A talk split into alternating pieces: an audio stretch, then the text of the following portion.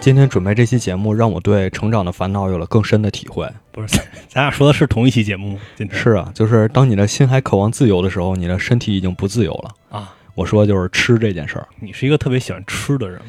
对我挺喜欢吃的，而且我觉得在之前啊，人生的前二十多年，我真的从来没有考虑说我我要在吃这件事儿上 有所禁忌。你就是一个什么都吃。那那天吃意面，你好像吃吃了一口就变成痛苦面具。不是我的意思就是啊，当然除了那些忌口的啊，比啊如生病要忌口这些，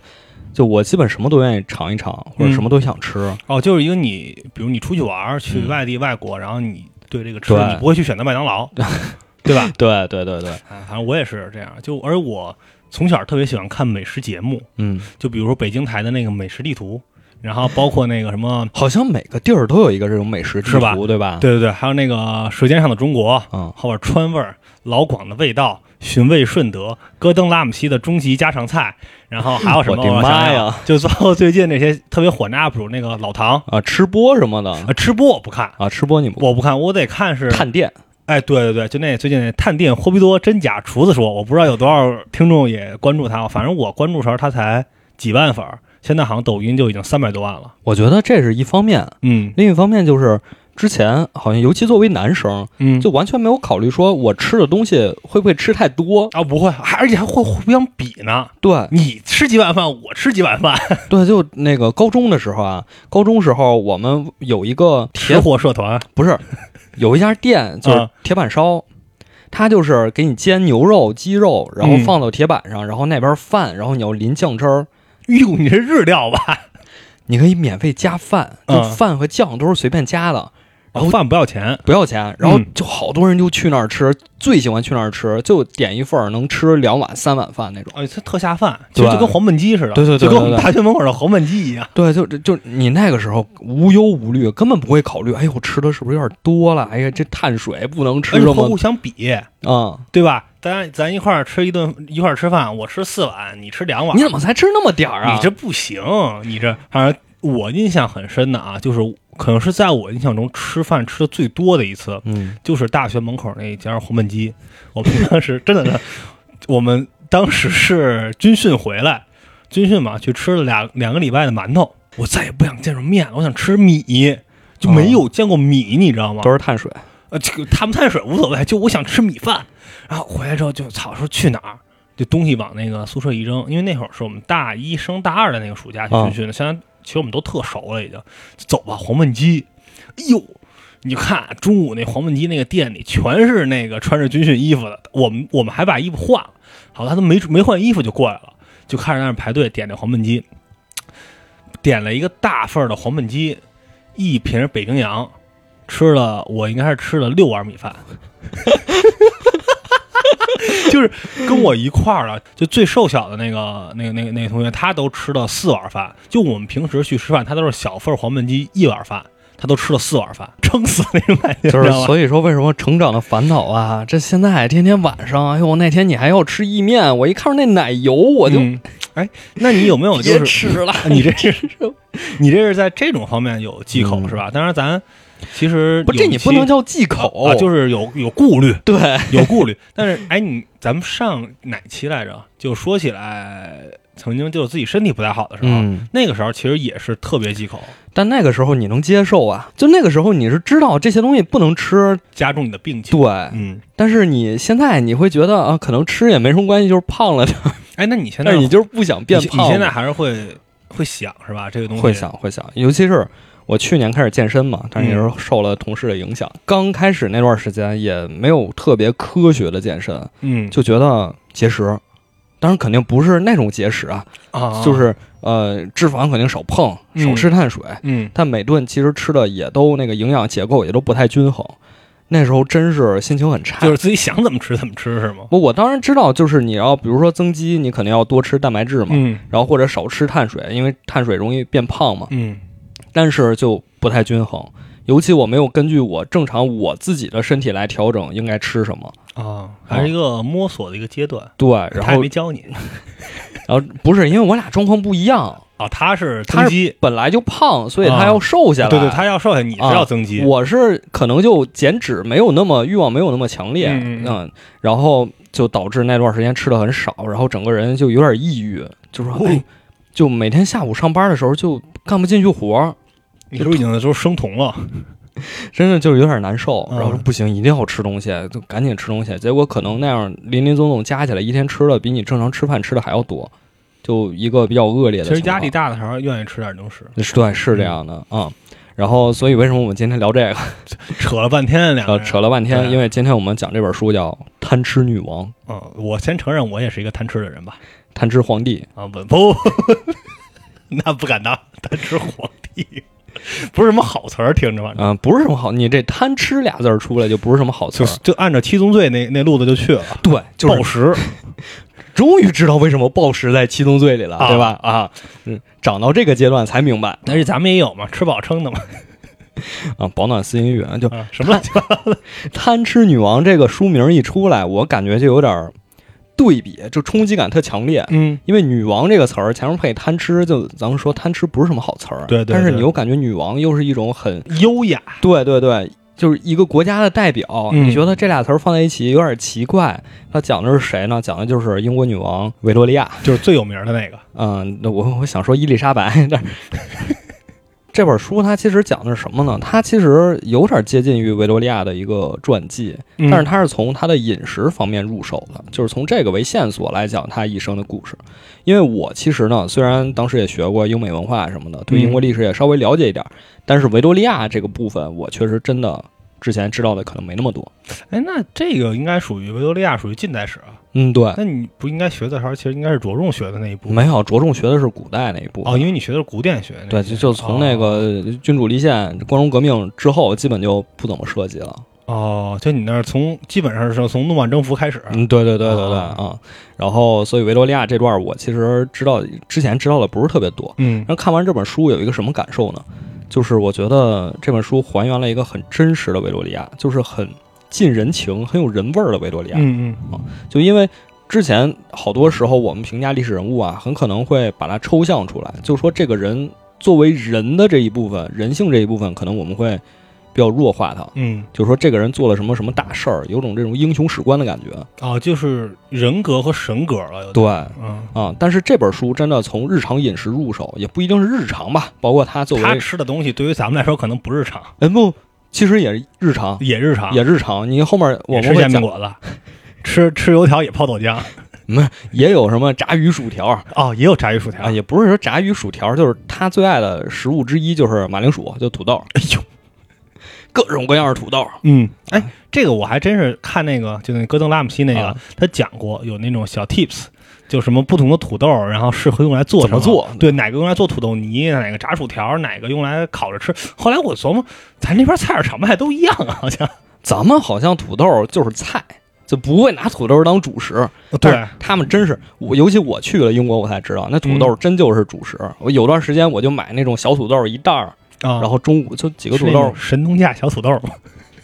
放烤箱里啊，烤个十几分钟、二十分钟，然后拿出来哎，还挺香啊，切开，然后撒盐、撒番嗯茄酱，你吃就完事儿了。啊。对，其实这嗨，什么东西撒盐撒番茄酱都挺好吃的。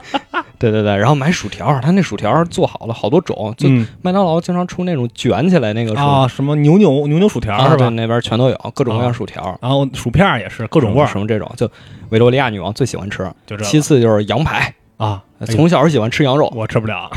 吃羊肉，然后炸鱼，炸鱼也吃。嗯，他们那鱼都得用专门的锅炸，就那锅正好能放进一整条鱼，就跟那日本那个做那个那鲷鱼烧那个似的，是吧？一个鱼形状的啊早餐其实咱们也都知道，什么培根啊、鸡蛋啊，也都这些，啊，不是吃那个麦片就奶也有也有粥，也是都有啊啊那那还是面包肯定比呃当时的其他人吃的好多。啊。那肯定的，毕竟是这 个皇室嘛而且他好像有的选啊，，对对，嗯他说我爱吃土豆，所以吃 土豆；你是只能吃土对豆，对对所以吃土豆。对对对，这个这个我们后面会说啊，这个我们嗯后面会说。所以我们就是从他的饮食里，我们能看出来，他其实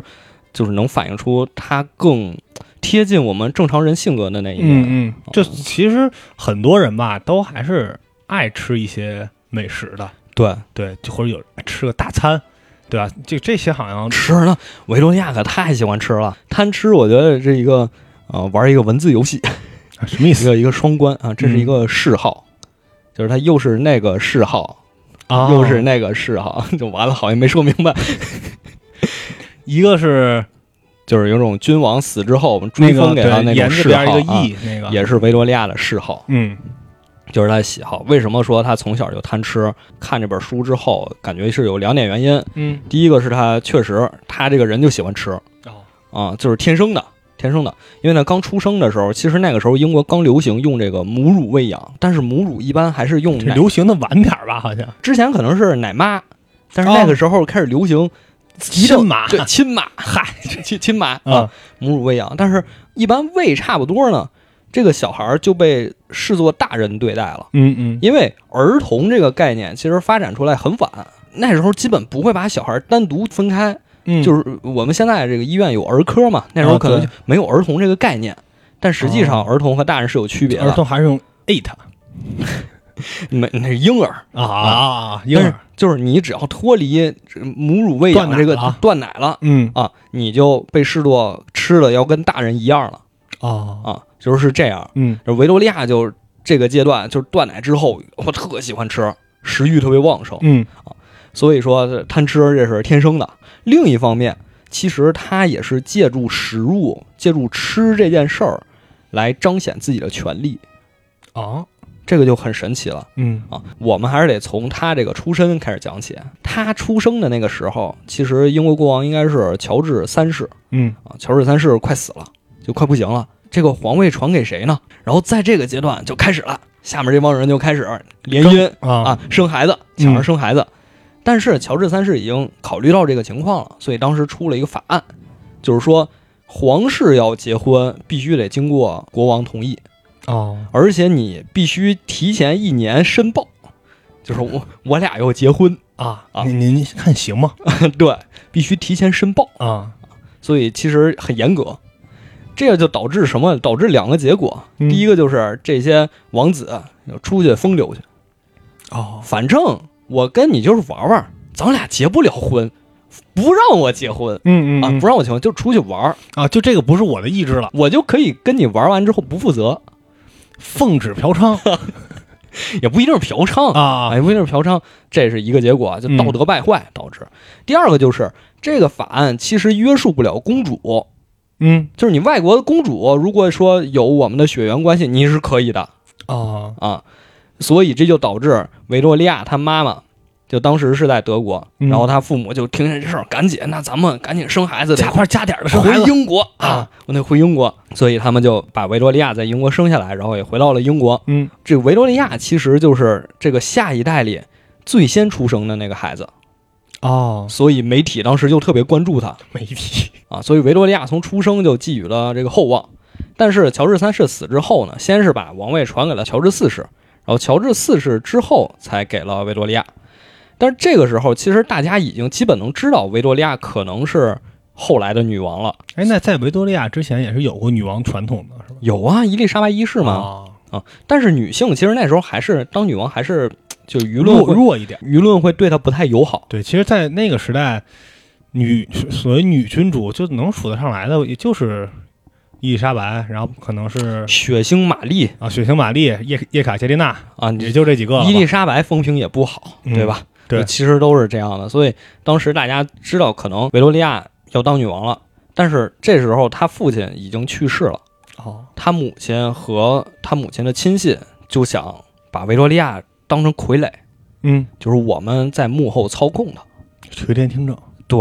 所以在维多利亚小的时候，对她的管控特别严格。嗯就是她小的时候一直跟她妈住在一个屋里，嗯如果大家看过维多利亚那部英剧，第一集就是乔治四世的死讯出来的时候，你能看到维多利亚起床，然后近景是他妈在那儿睡觉，他在远景起床嗯，哦，已经挺大的了啊，那会儿已经很大了，嗯他俩在一个屋，而且吃的时候吃饭的时候是不能参加大人的这个晚宴的，啊，就边上是再支一桌是吗？不是支一桌，就是你只能在自己房间吃。给你一个、哦给你一个小盘儿，里面装个面包，装牛奶什么，给你送去房间去吃，就就这样哦，不让抛头露面，啊。就就是你抛头露面可以，但你不能上桌，那是为什么？就是人家好歹也是女王啊，就是控制他嘛，控制他。哦，就是让你没有办法去和可能其他的大臣、权贵这些啊去对做一个交流，对，而且就是让外界觉得好像没有他妈，没有这些辅佐他的人，他自己就什么事儿都干不了。啊，然后再一个呢，就是让他去寻访，嗯比如说到其他知名景点儿，什么巨石阵嗯去参观，然后就给公众留下一个好印象嘛。然后在这时候，其实还会举办一些晚宴，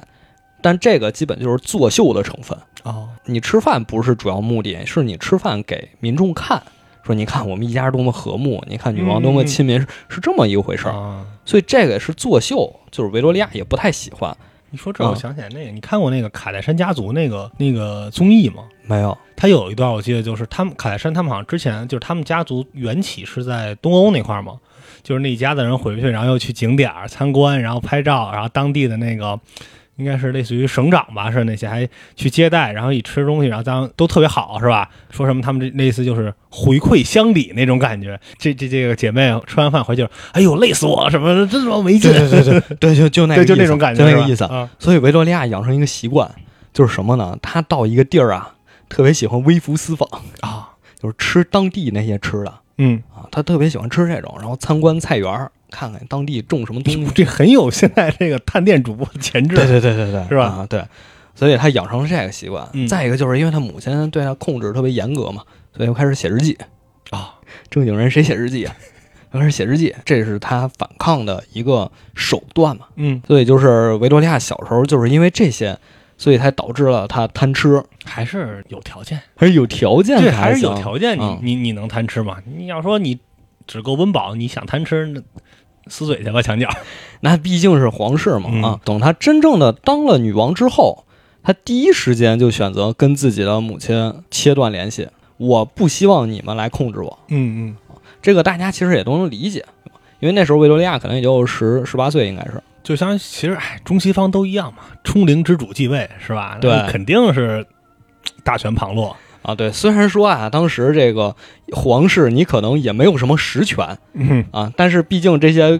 事儿还是都是你干。而且你好歹是一个精神图腾是那么一个意思。对对对，就是所有人都看着你呢，嗯所有人都关注着你。我已经没有实权了，难道我在家里还没有实权吗？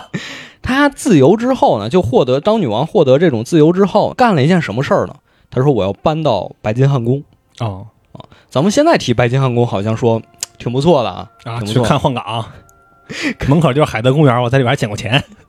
白金汉宫，但是那个时候可不是，嗯就在搬到白金汉宫之前，他们住在肯辛顿宫，这其实是一个冷宫，就相当于冷宫啊，啊。搬到白金汉宫这件事儿呢，也被好多大臣劝阻，就是不行，嗯不行，为什么？因为那个时候白金汉宫住不了人啊。白金汉宫其实一开始想修的时候呢，觉得设计特别好，嗯修设这样这样金碧辉煌的，但是呢，修一半发现预算超了，啊、哦，预算超了，怎么办呢？就停工了烂尾了。啊啊，烂尾了，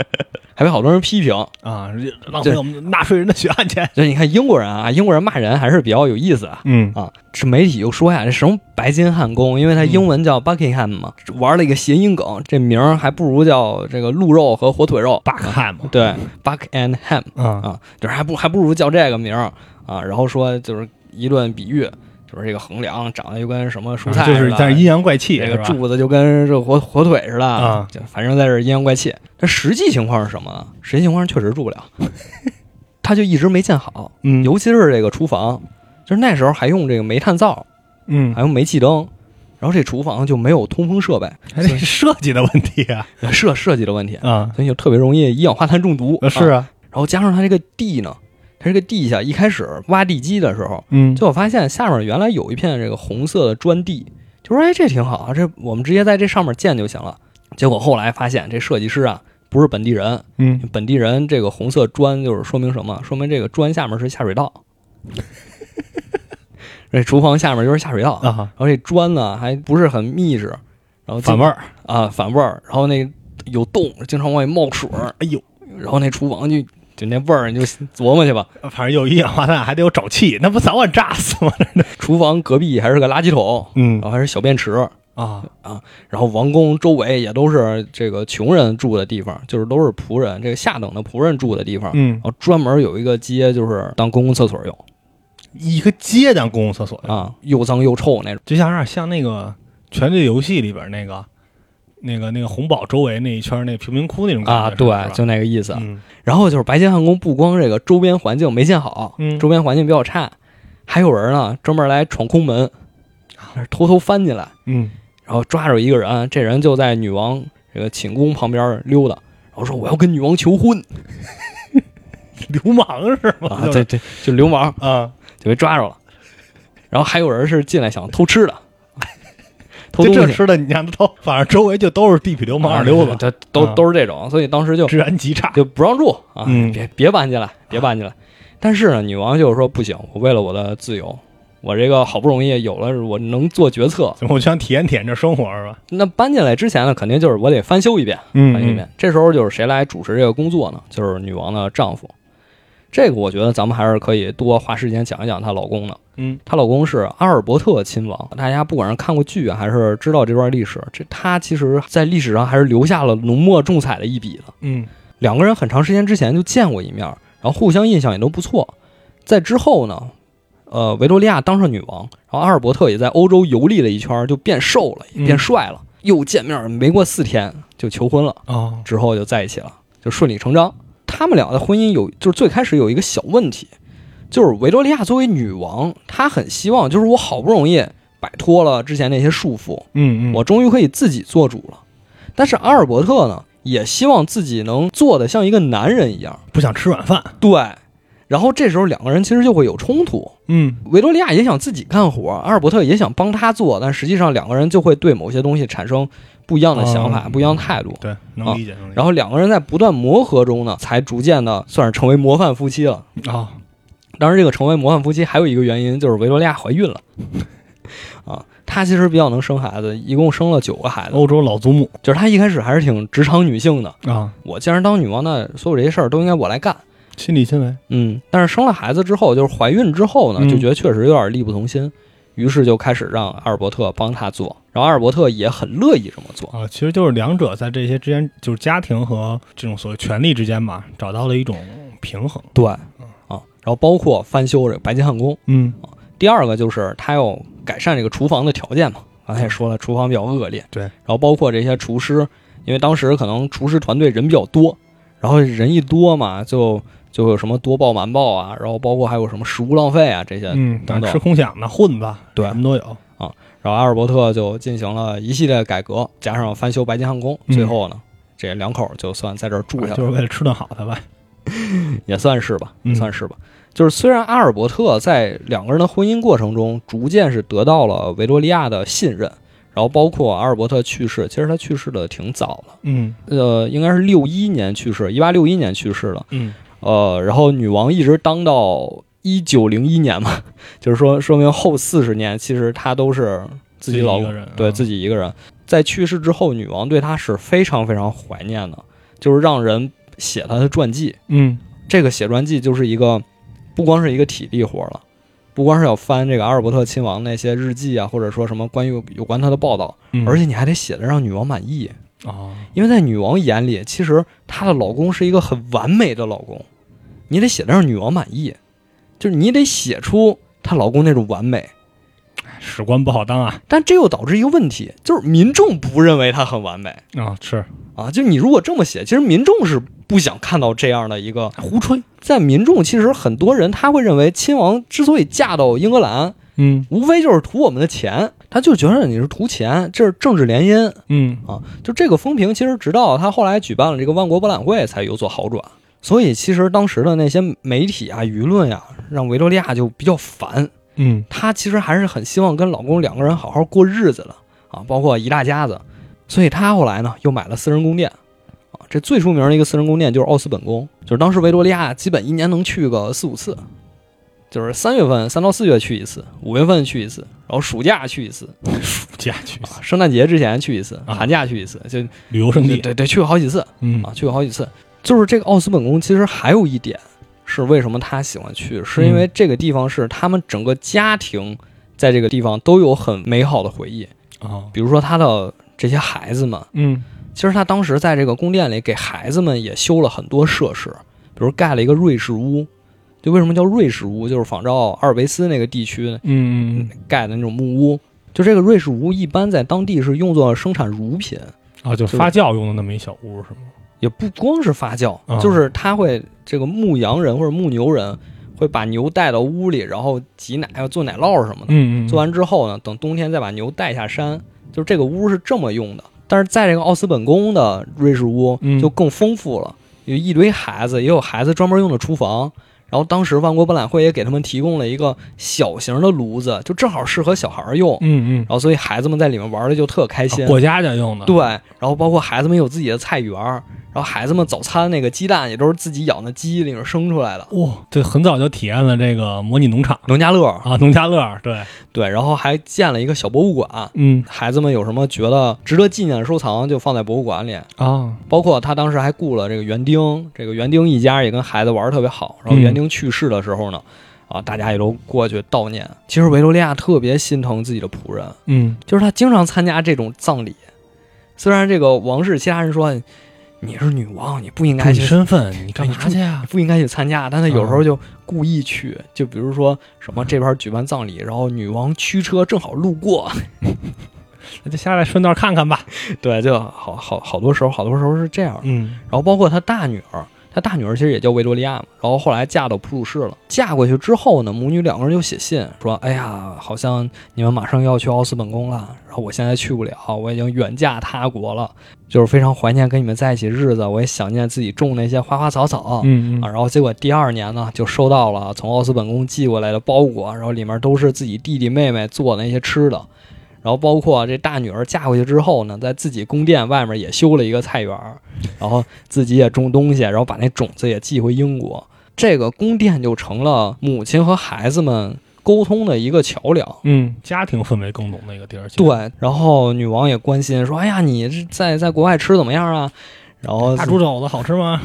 呃，女儿说：“哎呀，我们早饭吃的差不多，九十点钟吃，但是嗯这边呢晚饭吃的比较早啊，这下午五点就吃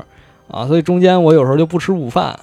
然后女王就说：“那总不能行啊，你得你得吃点儿，你得垫吧两口。啊，你注意身体啊。”对对对， 那英国那高纬度谁比得了？ 晚上十点天儿亮的。啊，所以说这个奥斯本宫基本就是就像你刚才说的，它就维持了这个家庭的氛围。嗯，然后还有一个私人宫殿叫巴尔莫勒尔堡，是在苏格兰哦啊，，这个就基本等同于避暑山庄。啊北边冷是吧？啊，对，我在苏格兰待了一年，我没有一天穿过短袖。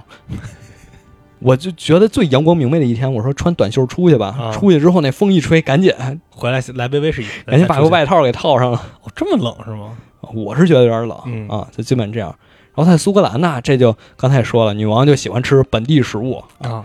呃，先是这个阿尔伯特打猎，喜欢打猎，嗯比如打猎说穿裙子，这穿吹着那风笛是吧？打猎去了。打猎猎了鹿就吃鹿肉啊。然后包括苏格兰最出名的一个食物叫哈吉斯，什么东西？就是哈吉斯是啥呢？主要就是羊肉，这羊肉给你切碎了，加油，加牛骨髓，加面包、蛋黄、红酒，什么乱七八糟一堆，然后放烤箱里烤，烤熟了就是这哈吉斯，盛上来黑乎乎一团啊，你吃过啊！啊我也不敢吃，然啊？后吃了一口，我也没尝出羊肉那味儿，就反正我不太喜欢吃就啊，是一羊肉馅儿是吗？啊羊肉馅儿煎的那个汉堡肉那啊，种这差不多那东西。嗯，然后呢还有那种罐头，一拉开，呱倒倒一坨，我哎呀，我就有点不太想吃。 糊糊，反正就是糊糊。但是说做的好吃的，确实应该是挺好吃的。嗯嗯啊，嗯，那可能我看的都是罐头那种，所以我对这个没什么好印象。但是就是苏格兰比较出名的吃的。嗯，然后女王刚才也说，经常微服私访，然后大家其实也都知道这是女王，自己家都备好了，备好吃的，备好喝的。然后女王一进来，哎呀，你老乡们，你们这有什么呀？ 啊，我们有这个有那个。啊，吃完女王特高兴，大家也都特高兴。然后女王 只有女王被蒙在鼓里，还觉得自己伪装特好。啊，你不知道吧？咱们刚才说了半天，终于该说到怎么吃了。吃。 现在咱们说半天女王，没啊说说半天女王王没说没说她吃，啊，啊，终于该说说他怎么吃了啊。首先，他一天四顿饭，四顿饭，四顿，这其实你可以算三顿，啊三，顿就早中晚三顿啊。当然再加一个夜宵，就是四顿。嗯，因为女王年轻时候特别喜欢玩儿，天天晚上蹦迪， 不是蹦迪就开舞会。啊，去参与这个跳舞田野上的战争，呃，女王喜欢玩儿，然后就吃夜宵。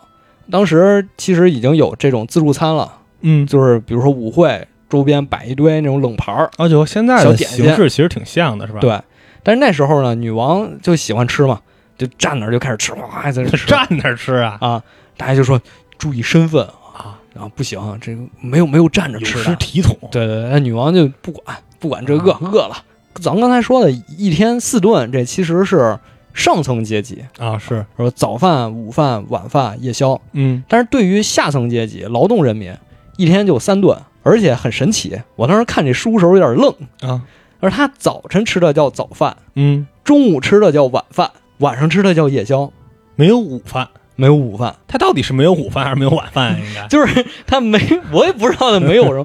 可能翻译的也没错啊。啊，但是为什么会这样？不管是英语也好，还是法语也好，因为当时法语还是比较通用的，欧洲大陆用的人比较多的语言嘛。嗯，就这两种语言，这个形容饭的这些词儿都经历过变化。嗯比如咱们说早饭，就是英语 breakfast 嘛，嗯这个词儿，然后法语叫什么来着？北辰教过我，但是我记不得了。啊哈哈，这个词儿一开始是形容早饭的，嗯因为 breakfast 就是两部分嘛，break 和 fast。 ，fast，嗯，就 fast 就是指快不是快，啊，不是它快还有一个意思是斋戒，哦，打破这个什么呢？就是你一天没吃东西，你这天第一次吃东西就像过斋月的那个啊，第一天那感觉似的，所以叫早饭，就是因为你早上第一次吃东西，所以叫早饭。啊哦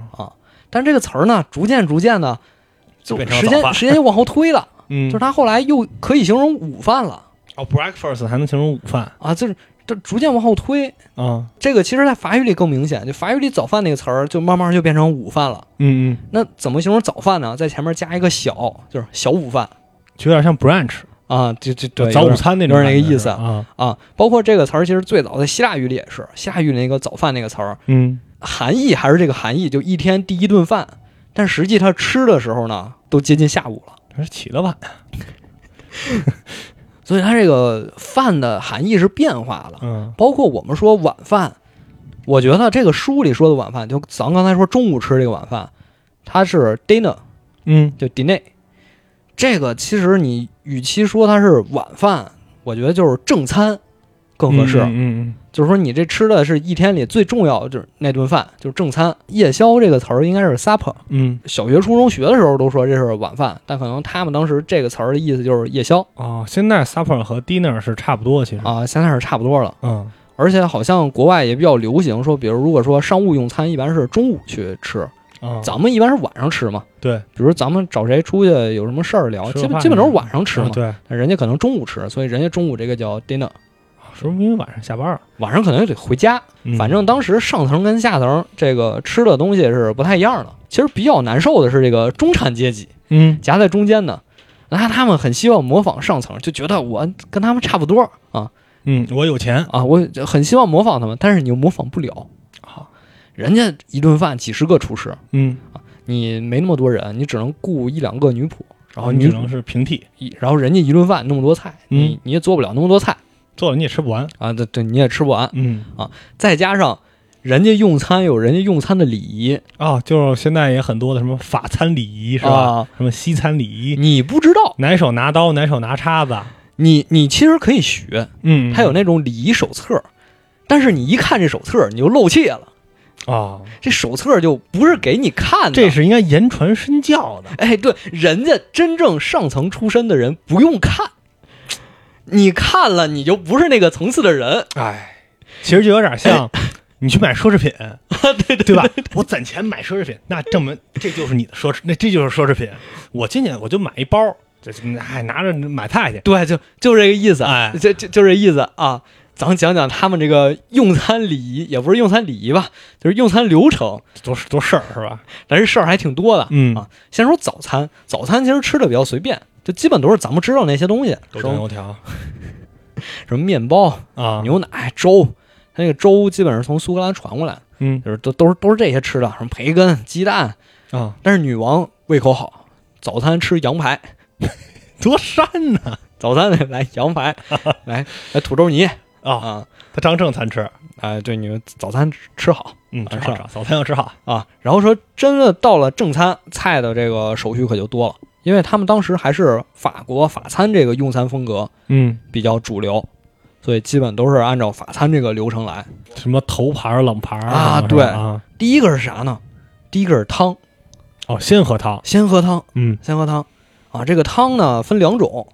一种叫浓汤，嗯浓汤一般就是菜，比如说这个菜放里煮，给煮哦烂了，煮成泥，就跟那种什么羹似的，对，然后对，然后拿那个纱布给过滤，啊，给挤嗯过绿滤绿汤子，啊，这那种浓汤。嗯，一种是清汤，清汤基本就是肉，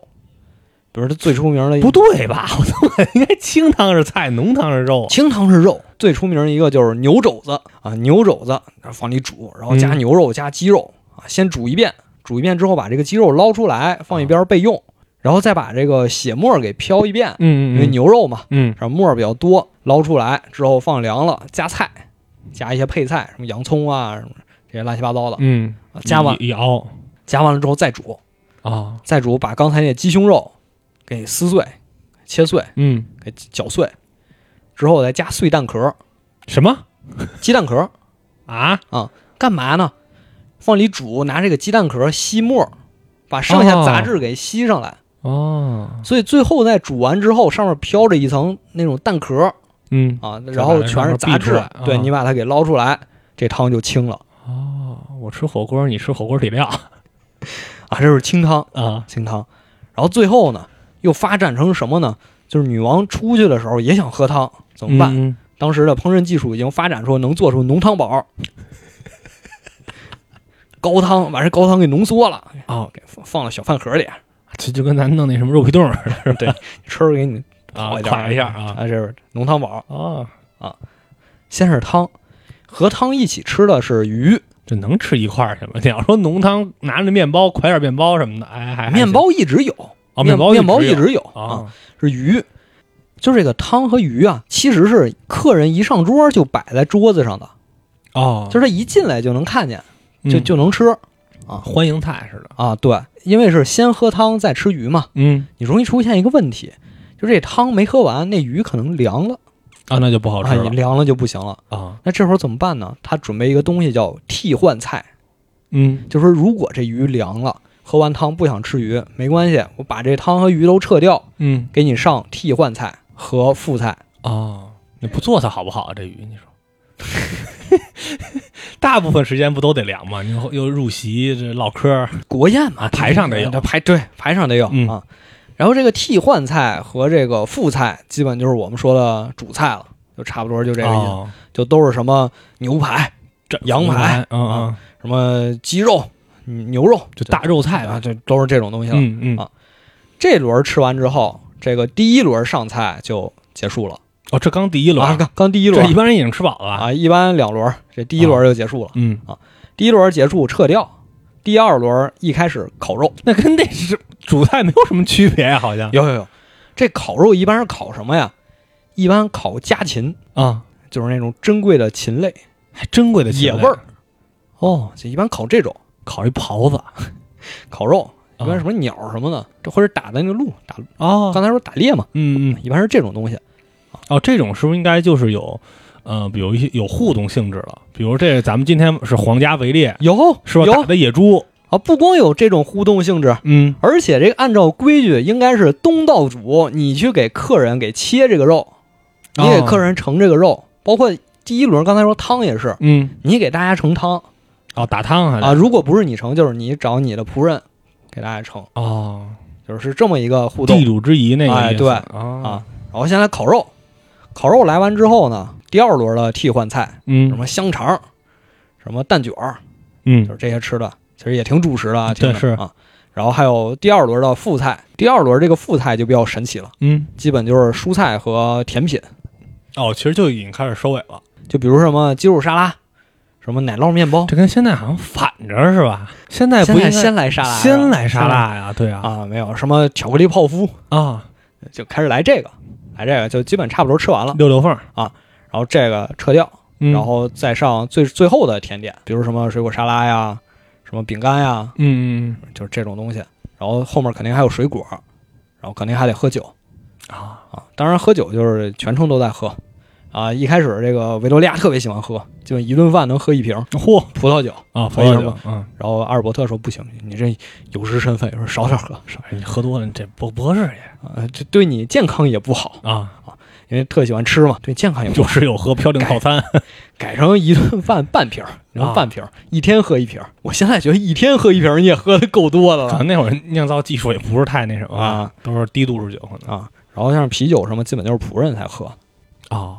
而且当时还有一个比较有意思的点啊，嗯就是因为刚才说不是上两轮菜嘛，好多时候他会在桌子上铺两层桌布，啊，就是第一轮菜上完之后把直这接张卷呀，啊，这第一张桌布一 一撤，哎就跟现在那塑料桌布似的，啊哎直接卷哎哎，第二张桌布出来了，啊第二轮菜上完，嘿，第二张桌布一撤，然后就那桌子就出来了。啊然后在桌子上摆甜点，哇，那大理石桌面，然后甜点一个个倍儿漂亮，啊，是是是，就这个感觉就出来了，嗯啊，这感觉就出来了。然后再有一个就是什么呢？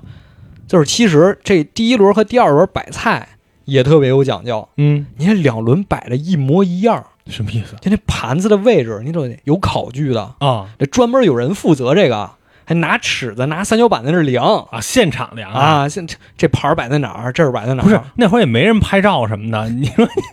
规矩，都是规矩，这都是规矩，啊啊而且且你得摆盘儿，你还得摆的互补，什么意思呢？就你得让这个客人不管坐在哪儿，他进食的就吃的东西的感觉是差不多的嗯嗯啊。比如说你这边摆一个龙虾，嗯你那边你就得摆一个牛舌，哦都是长条的，就这个意思。哦你这边摆一盘布丁，嗯，你那边你就摆一盘泡芙，那我肯定要那龙虾呀，谁吃牛舌呀？ 就这个意思啊啊啊，这就是当时的这个法式用餐风格。嗯嗯嗯，而且这个用餐风格还有一个问题，就是它这个菜其实是盛早上，晚都凉，我跟你说就是它这个菜是盛上来嗯全桌人吃的，哦就是你全桌人吃这么多，不是说这盛上来你我盯着这个吃嗯不。行，这就有那失他们体桌统子也了不转，啊，不转那怎么够？哎，你给我拿一那个，哎，那个詹姆斯伯 爵给第一香蕉。哎，鲁道夫，你扯一钳子。 就之前之前就因为这事儿闹过笑话啊啊，就是说请一个客人， 打起来了是吗？不是就请一个客人，他面前摆着一盘儿某个鸟类嗯烤肉给烤了，特别珍贵。啊，他就哇，这太好吃了，自己一个人把那一盘全吃了那独吞了。啊！实际那一盘是全桌子人一起吃的嗯嗯啊，就经常会有这种问题，啊，没有因为这打架了吧？估计也 有。我要出来，有多少？估计估计也有 啊，也有啊。后来慢慢的就变成这个俄式的风格了。啊，俄式风格就大家可能比较熟悉一点，就咱们有时候吃自助餐也是那种，嗯，可能他过来，先生你要不要这个？你要、啊你要要，他就给你一份儿就那种有那叫什么？现在比较哎，也不是现在了，前几年特别火那巴西烤肉啊，啊啊！是那种啊，拿一大铁签子，您要这个吗？我觉得我我看完我感觉差不多那意思， 啊，就是他是把那菜放旁边儿，然后你要他就给你盛一份儿。嗯啊，，就这种不打这架种 啊，不不打架啊啊，而且这样桌子可能也不需要摆那么多。而且也属于是分餐制。其实他们后来的风格也基本上是这两种之间，嗯这个说的是女王怎么吃，然后再一个就是刚才也说了，她日常吃的可能就比较随便一点，嗯啊然后那些重大的场合，比如说什么和沙皇接啊见沙皇、接见法国国王，嗯，因为基本上英法战争之后，两边就没有什么高层会晤，唾面自干嘛去的时候，好像直到这个维多利亚才这个交流才多了一些。嗯然后因为请的这个厨子也是法国人嘛，这法国国王知道非常高兴，就接见了厨子。啊，这这边干的行吗？那个生 生意行吗？你们哥俩再一个，因为维多利亚女王特别喜欢吃啊，咱刚才也说啊，特别喜欢吃，早餐都得吃羊排的主，嗯特喜欢吃。然后当时比利时王后还给女王写信说，提醒我老公别让他跟你们一起吃早餐， 告诉他别吃太多，我管他点别告诉是我跟你说的。啊。那看来就是他这个好吃已经是出了全欧洲名了全欧洲都有名出了。名了，一出听了名说，一听说家里人要去英国，心里都打鼓。咱们也说了，这其实就是我觉得很大一部分原因，就是他小时候他这他妈管得太严， 你知道吧？啊，他家里管太严嗯，啊，所以你看他的孩子就没有这个毛病，啊，也不能说没有这个毛病，也挺爱吃的，反正是你跟着妈啊是吧？什么好吃的没吃过？也挺爱吃的，也挺爱吃的，反正是啊。嗯他另一个就是想通过给客人安排位置，然后今天吃什么，上什么菜，嗯，获得一种掌控感。画事人啊，是这感觉是吧？对，啊就他其实也是有这个感觉的。嗯嗯，所以说他其实哪怕是在很正式的场合，或者说大型的宴会，他也不希望在席间聊一些比较严肃的话题，啊，比如说政治，不太想聊这些东西吃就吃，啊。基本上如果跟别人搭话，当然一般是大家在那个大厅里面等着，嗯等着开席，然后这时候女王就会过来，然后跟每个人都聊两句，啊，聊两句基本聊都是废话，聊都是废来话，啦，吃了吗？给你念一段，给你念一段，啊然啊后有有有记载，有记载，他他说这聊了什么太逗了。 女王说：“格莱威先生，您今天骑马了吗 片儿谈 话嘛。？”“没有，陛下，我今天没骑马。嗯，今天天气很好。”“是的，陛下，天气非常好，只不过有点凉。”“ 是很凉，陛下。”“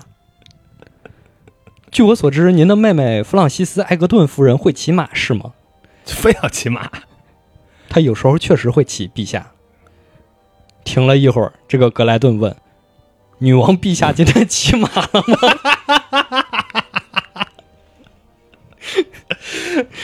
女王说：“哦，骑了，骑了很久呢。哦，所以他其实就是为了突出自己今天骑马了啊，找这事儿给你搭一茬儿，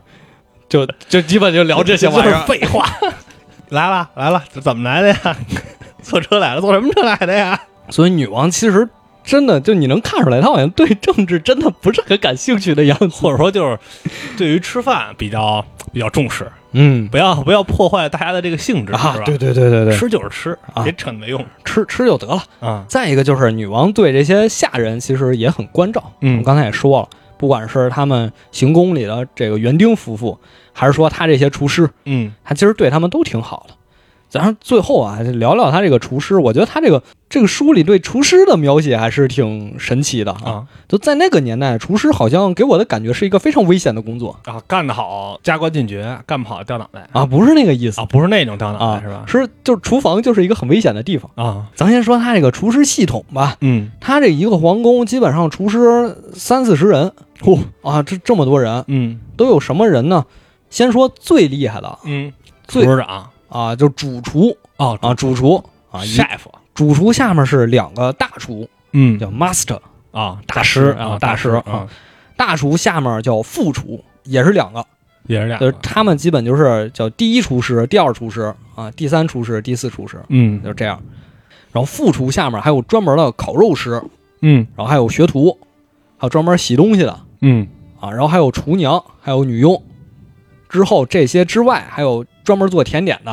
啊两个主厨啊，两个学徒啊，分工很明确啊，，加上还有什么储物员、呃仓库管理员，嗯还有专门备菜的，就是削皮儿，啊啊，还有还有专门负责马菜的呢哎，就跑堂的啊，跑堂的啊，这些有试菜的吗？这些就是厨师，哦，就是厨师，还有文员呐，还有几个安排菜单儿、嗯记录女王今天吃了什么，这种还有采购啊，在这个之上还有一个东西叫绿布委员会，什么意是思？干嘛的？就是专门处理争议的，嗯，然后专门发工资的，就是相当于财务厨房是单独的一个系统，啊，对对对啊，然后加上这个厨师，因为刚才说了这一这一整套，其实它有一个好处，就是嗯给这些厨师提供了一个晋升的通道，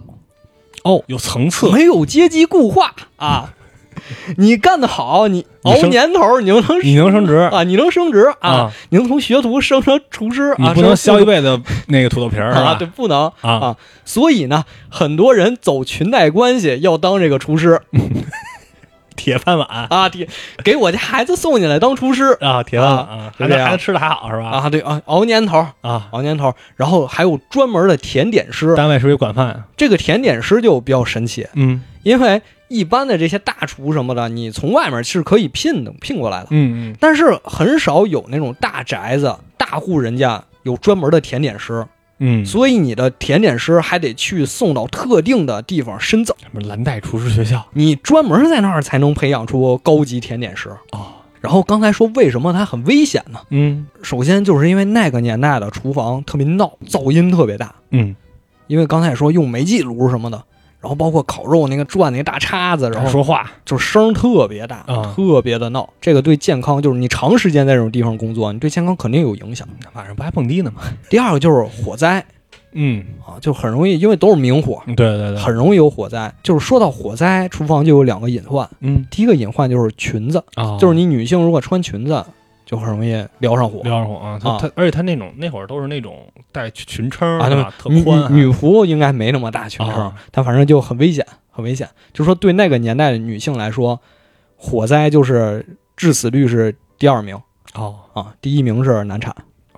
所以你看，维多利亚女王生了九个，也挺厉害的。可能还是因为能吃刚才说了裙子，还有一个就是胡子、啊，了了，啊，哎，我你你吃东西了过头发吗？了个头发改我啊，行我吃了过头发。 我们家那边有一个那个涮羊肉，啊。挺好吃，但是是那种就是一人一个小炉那种，你知道吧？我之前去吃，哦我就是头长，我低头我能吃肉，我不是我操，一股那个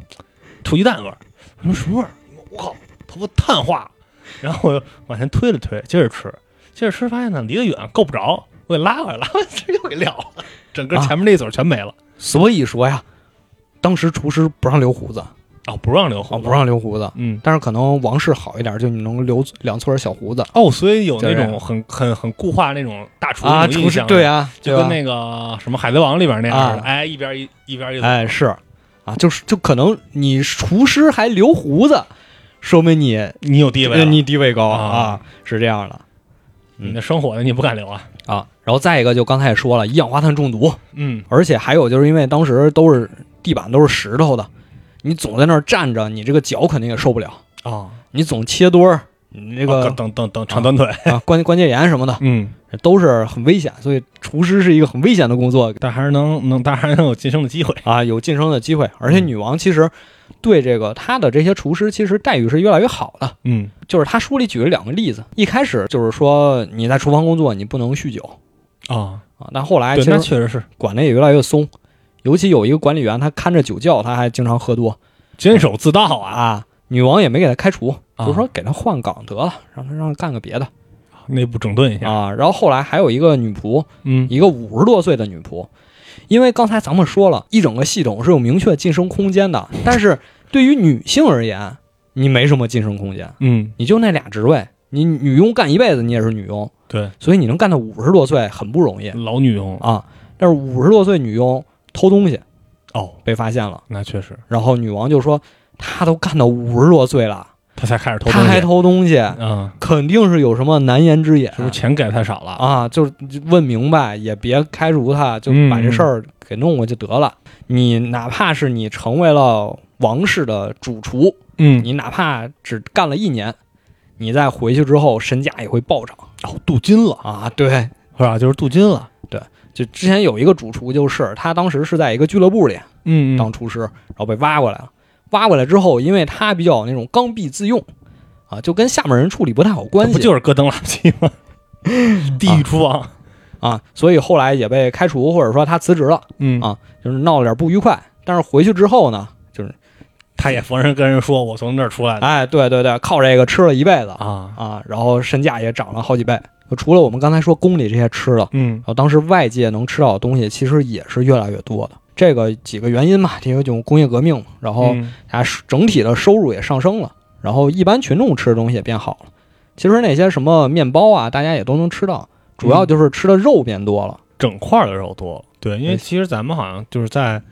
呃，咱们的一些饮食习惯里，其实咱们吃肉不是那种整块儿的肉，但是西方基本好像都吃整块儿的肉，尤其是鲜肉。啊，对啊，对，咱们原来肉馅儿啊是吧？再一个就是铁路，嗯铁路的发展导致你能买到更多东西了啊，然后还有进口商品，因为当时其实也是存在一个南北不平衡的问题嘛。啊，你对，南方这个进口的东西比较多嘛，嗯北方基本还是呃自己耕地自己吃这种状北况。方这都是山地，然后加上这个万国博览会，刚才也说了，它里面就也推动了烹饪的发展，比如说有煤气炉哦啊，，这东西就出现了，然后改良了罐头产品其实那会儿我看过一个说法，就是说为什么，嗯、英国菜变得越来越难吃，就是和这些都有关系。因为工业革命，大量的这个就是农民相当于涌涌入城市，他们一开始就是城市的这个呃做饭的这个系统就支撑不了他们。而且你作为一个工人的话，作为资本资本家，肯定希望你就是吃饱了干活。对对，那就是吃的东西越来越简单。对就这种炸鱼薯条啊啊，烤土豆，就你之前说，而且土豆又是一个非常容易种植，然后又有能保鲜。你看它不像米面这些生虫，它搁你搁土里埋着，今儿你现在买俩月刨出来还能吃。对他用这种方式，就是其实把他们的那个饮食就所所谓的吧，形成嗯了现在的这种英国菜的这个特色 对，包括最后还有一个没说，就是添加剂，啊。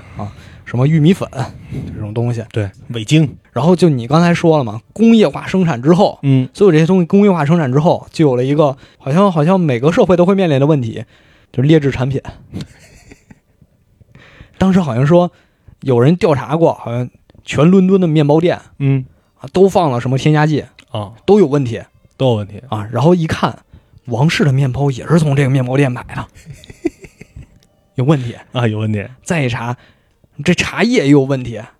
好像就是什么茶叶泡完之后给晒干了再泡的这种，哟，这这太恶心了各种问题就都出现了啊！其实也是和这个供不应求有有一定关系。然后这个基本就是十九世纪呃后半段嗯，整个的饮食情况，尤其是维多利亚的饮食。主要还是宫廷饮食。嗯，对。嗯然后他其实呢一直胃口就特别好，年轻的时候小时候被压抑了，嗯，然后等到成年之后当了女王就开始胡吃海喝。报复性补偿那种，有点报复性补偿那个意嗯思，而且当时好多人都劝他，哎，别吃啦，你少吃点儿。他说，那你得看这个吃的标准是什么。如果你说什么是健康饮食，就是你饿了就吃，那嗯是健康饮食的话，那我觉得我吃的挺健康的，因为我一天都挺饿的。我舒坦。尤其他到老了，其实吃的也非常的健康，不是不是那种健康啊，啊，非常的舒服。吃东西给你感觉他这个人很健康嗯啊，因为好多老人其实就吃不进去东西或者对怎么样的嘛。胃口不好。他到老了胃口也特别好，那他在历史上是一个胖子吗？胖啊，特别胖，特别胖特别胖。哦他小时候可能基础代谢比较高啊，啊。身材还看着挺正常的，嗯，后来就越来越胖哦，尤其是她丈夫去世之后，啊就是他的那种胖，就可能就像那种，咱们就说欧美那种身材那种大胖子胖是吧胖？对啊，就不是像亚洲人那种胖子。一开始刚当上女王胡吃海喝的时候，嗯确实胖了很多。